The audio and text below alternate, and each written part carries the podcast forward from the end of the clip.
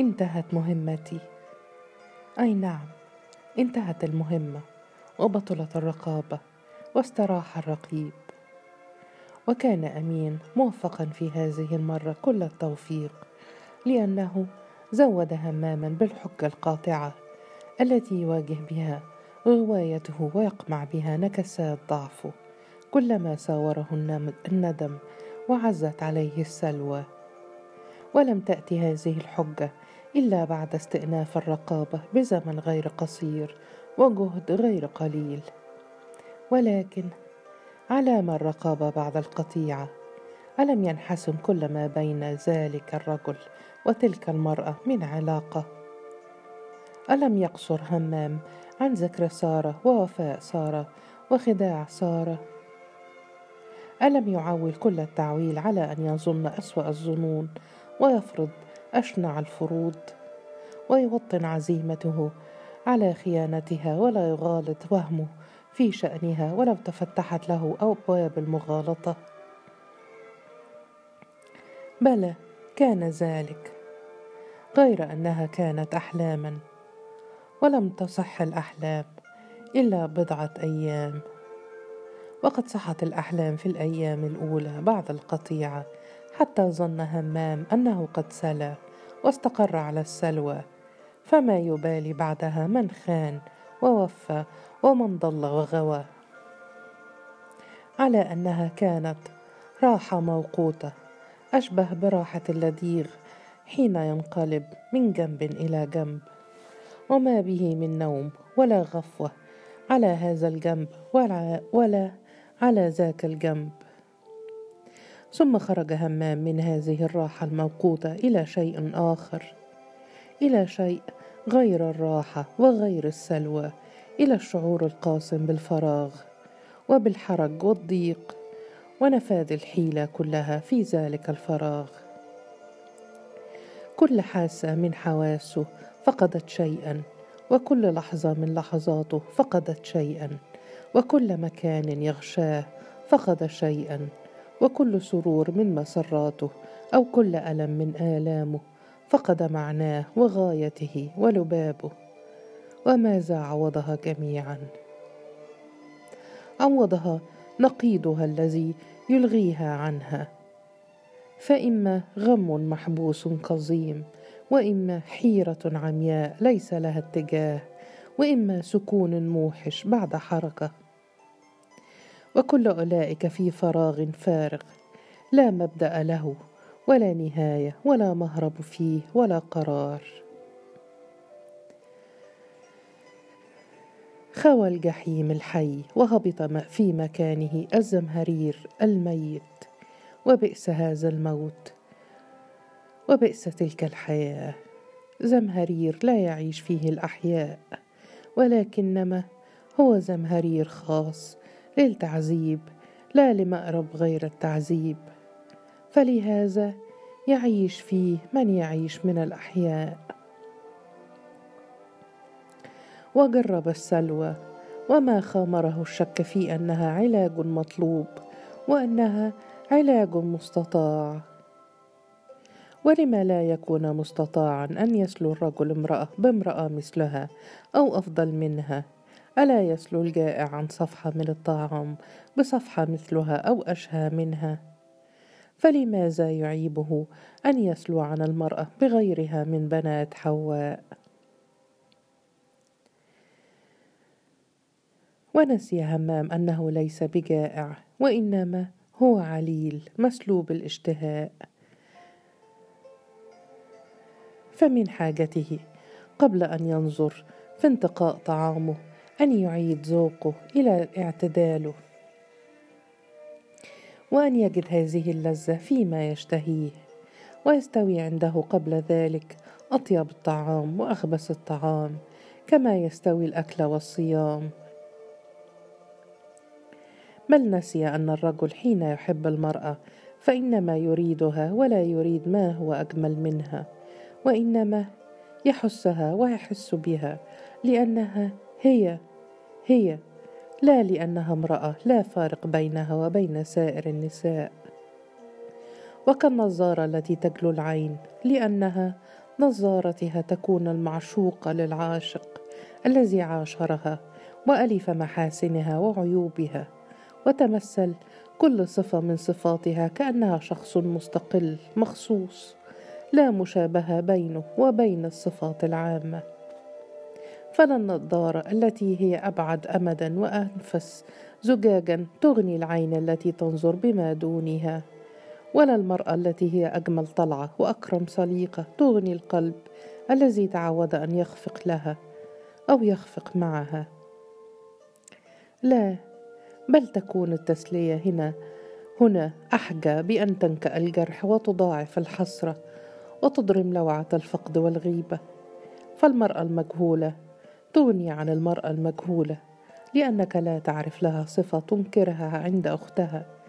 أما التي تشخصت في حسك كل صفة من صفاتها فكيف ترى امرأة غيرها؟ دون أن تشعر في كل لمحة وكل لمسة أن لها وجها غير وجه فلانة وعينا غير عينها وصوتا غير صوتها وقواما غير قوامها واعطافا غير أعطافها. وروحا غير روحها وكلاما غير كلامها. وكيف تشعر بذلك دون أن تنقلب التسلية غصة ودون أن ينقلب العوض المنشود ذريعه من ذرائع الفقد الدائم والحرمان المتجدد؟ كلا لا تسلي عن النظارة المضبوطة بنظارة أنفس منها وأقدر على التقريب والتوضيح. ولا تسلي عن الإبن الضائع بإبن من صلب غيرك ولا من صلبك ولو كان أبر الأبناء الذين ولد الآباء. ولا تسلي عن المرأة المعشوقة بامرأة تفوقها ملاحة وتبرعها ذكاء وتفوقها عندك وعند غيرك في بعض الخصال ولا في جميع الخصال. وفي الحب كثير من بقايا الطفولة وتراث الغريزة فلا بد للقلب من فترة طويلة يعاف فيها كل من هوى غير هواه. كما يعاف الطفل كل ثدي غير ثديه أو يعاف الطير كل أليف غير أليفه أو يعاف الحيوان كل سكن غير سكنه بين أمه وأبيه.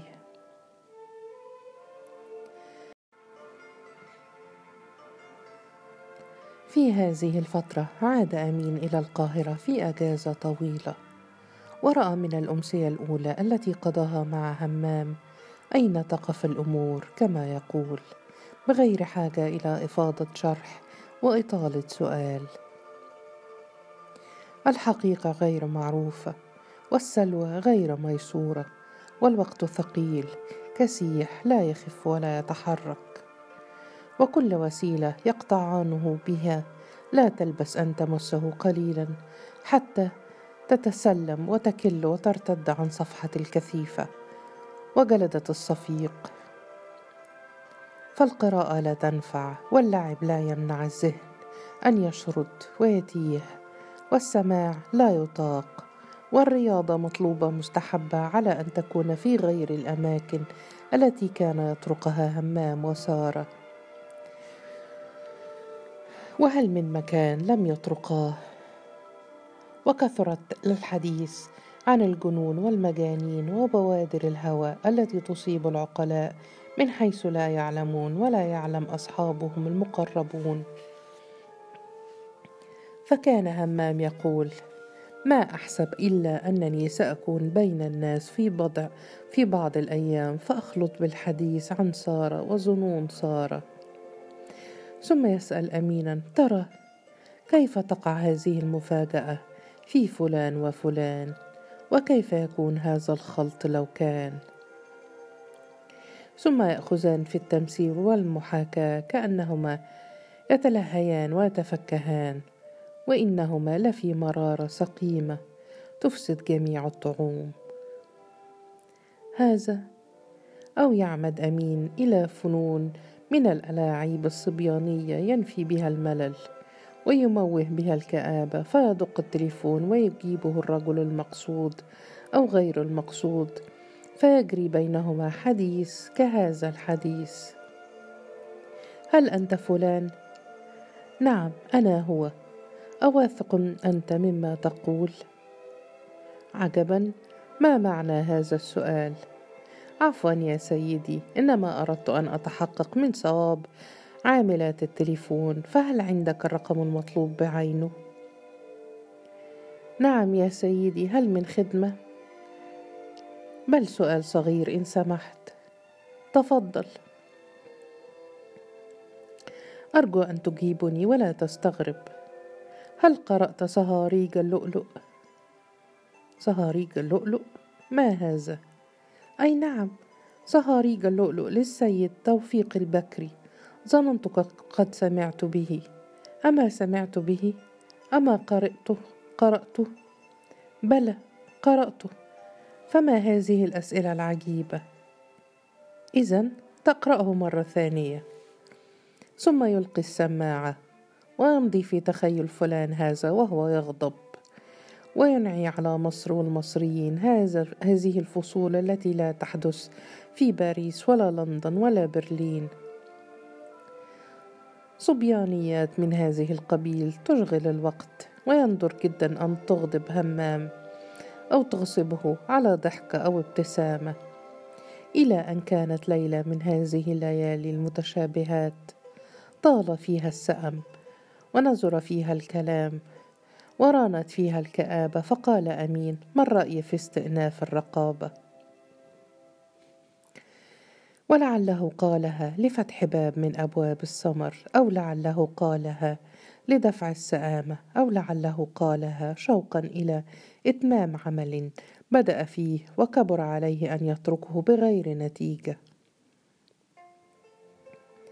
إلا أن هماما رحب باقتراحه وحاول أن يجد في معارضته كي, كي يمهد لأمين طريق التراجع. إن كان قد تعجل أو بدر منه ذلك الاقتراح تزكية للوقت وجذبا لأطراف الحديث. فلم تسعفه أسباب المعارضة ولم يسعه إلا الموافقة وهو لا يدري من فائدة لاستئناف الرقابة إلا أنه عمل لن يزيده تعبا على تعبه. وقد يريح. وبدأت الرقابة بكرة وقد تدرب عليها أمين من جهة وتهيأت دواعيها من جهة أخرى. وعاونتها المصادفات من جهة ثالثة فنجحت بعد محاولة طويلة.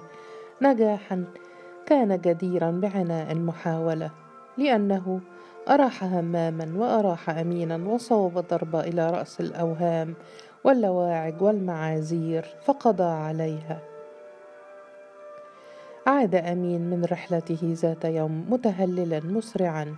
يتكلف الحزن والأسف تكلف الناعي الذي ينقل أخبار الوفاة إلى وارث مدين يتنازعه الحزن والسرور. قال همام خير. قال أمين خير كل الخير.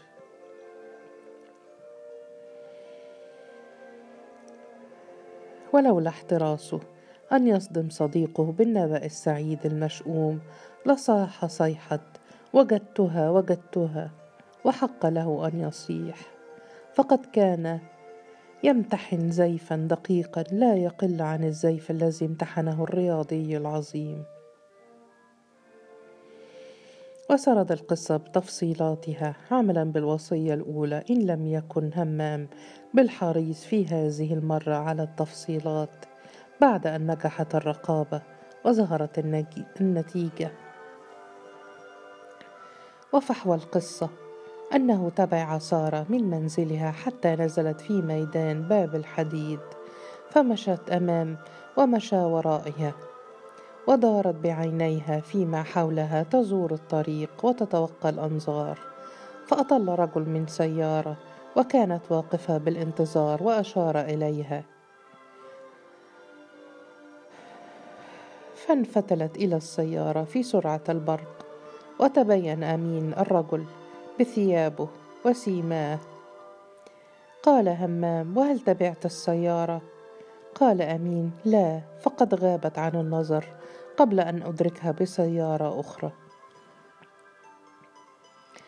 قال همام مستضحكا جزلا ليصرف عنه أسفه المصطنع ويسري عنه ندامة هذا الفشل الصغير ويسر بنتيجة تعبه.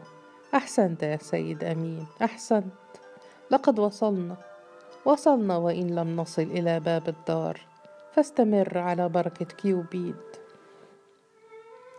وانقضت أيام في مثل حالة المفجوعين الذين اطمأنوا إلى موت فقيدهم في ديار الغربة. ولم يبق إلا أن تصل الجثة إلى مقرها الأخير بعد سنوات من وقوع المصاب. لا حدة ولا حداد ولا حرارة في الانتظار بل مسايرة للأيام والحوادث إلى أن تنتهي حيث يروقها الانتهاء. ففي بعض هذه الأيام كان همام يركب الترام قبل الموعد بنحو الساعة إلى حيث يلقى أمينا عشاء كل يوم بعد رحلته اليومية المعهودة. فإذا بأمين يقفز إلى جانبه والترام سائر على أقصى سرعة. فنسي همام ما كان فيه ولم يذكر إلا نوادر أمين في الخوف من ركوب الترام والنزول منه وهو سائر. فليس أظرف من سهواته المحفوظة إلا نوادره في خوف الترام والمركبات والزوارق وكل ما يسير ويخشى من سيره الهلاك. فقد ولع به أصحابه من جراء ذلك. وتعقبوه بالمناوئة والمحاورة عسى أن يقلع عن خوفه فما أقلع. وآخر نوادره في هذا الباب كان في خلال ذلك الأسبوع وكان هو وأصحابه يغادرون حديقة الحيوان وهم يوهمونه أنهم سيركبون الترام الذي يهم بالمسير ويتباطؤون لقلة اكتراثهم أن يركبوه وهو سائر. فأسرع قبلهم ليدركه قبل أن يتحرك. فتركوه ووقفوا ينظرون إليه وينظر إليهم وهو لا يقصر على النزول.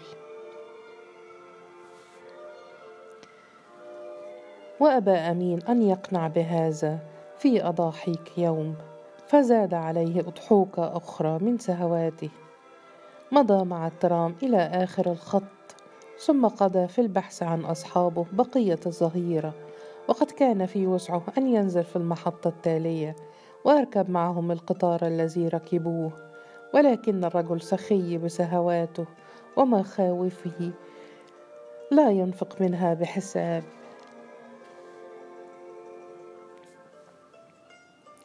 ذكر همام هذا حين رأى المعجزة التي ما رآها قط ولا توقعها وعلم أن امرا خطيرا لا بد قد جرى في الدنيا وقفز بأمين تلك القفزة النادرة بل تلك القفزة المقطوعة النظير. ولا شك أن الضحك الذي سرى تلك الساعة إلى خاطر همام قد كان بطانة ناعمة وثيرة نسجتها المقادير ليتلقى عليها الخبر المشؤون الميمون.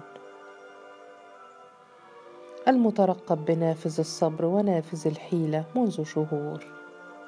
وقد كان له شأن أي شأن في تهوين المسألة كلها وتلطيفها وإفراغها في مرحلتها الأخيرة في قالب السخر والفكاهة.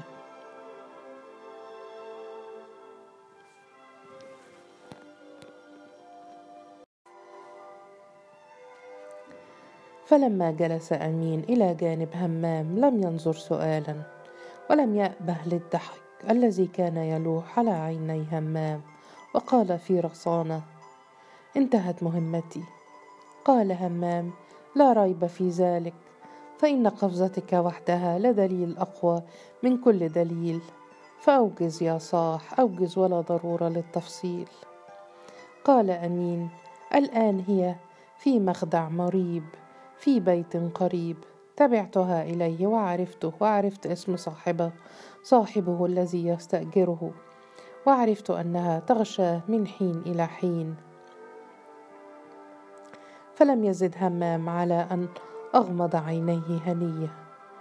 أغمضها كأنه يتحاشى النظر إلى سبة شائنة أو كأنه يتهيأ للراحة بعد سهاد طويل. في ارتقاب خبر مكتوب مضنون به عليه. ثم أسرع فصافح أمينا وهز يده هزة الشكر والرضا والابتهاج. وقال له صدقت صدقت لقد انتهت المهمة فهلم نحتفل بتشييعها. ونشط كلاهما نشاطا لم يدريا ماذا يصنعان به وكيف يجريانه في مجراه. فانطلقا إلى أطراف المدينة يمشيان بل يغزان السير على غير هدى. واتفقا يطوفان ويعودان إلى حيث كان حتى صادف اثنين من أصحابهما الأدباء. يلتمسان السهر ولا يتفقان على مكان. فانساقوا جميعا إلى ناد متطرف على هامش الصحراء. وكانت الليلة مقمرة والجو رائقا والسيارات ذاهبة آيبة. في خفة وطرب واشتياق. ويتم التوفيق فيكون أحد الأديبين. صاحبنا الذي كان أمين يختلق له الأسئلة في التليفون. ويتم التوفيق مرة أخرى فيجري الحديث في الأدب وفي النثر البليغ وفي صهاريج اللؤلؤ. أي نعم في صهاريج اللؤلؤ بعينها. ويقول صاحبنا لقد قرأته مرتين.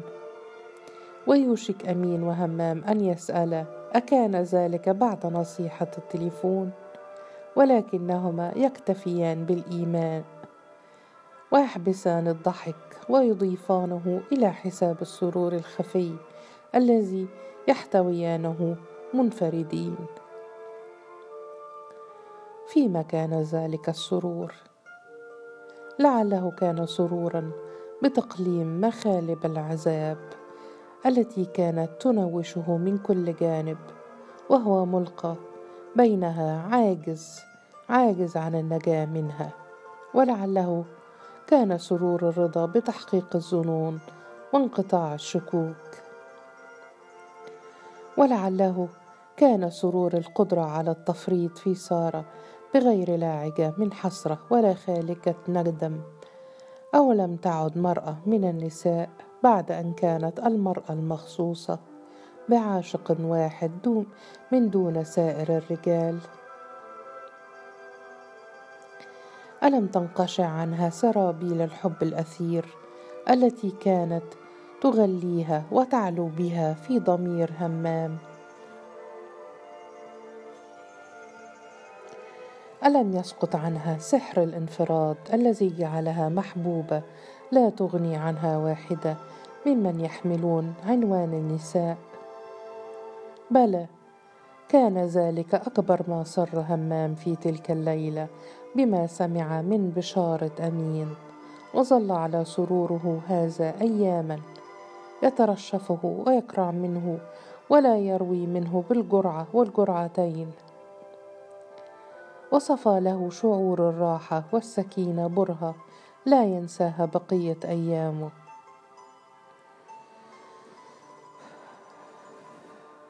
ولم يكاد يشعر أن الداء القديم رصيصا باقيا إلا حين انقضت أجازة أمين وودعه صباح يوم الذهاب إلى عمله.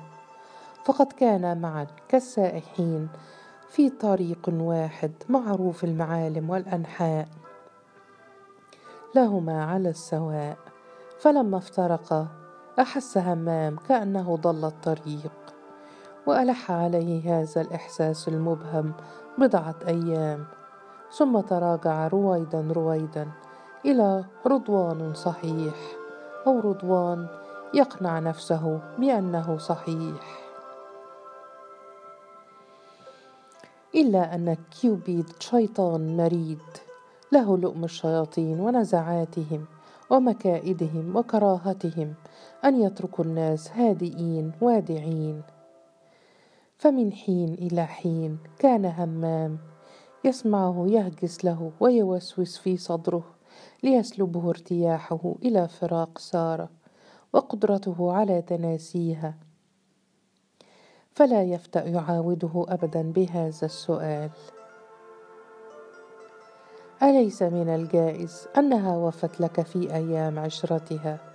واستحقت وفاءك لها وصيانتك إياها وغيرتك عليها.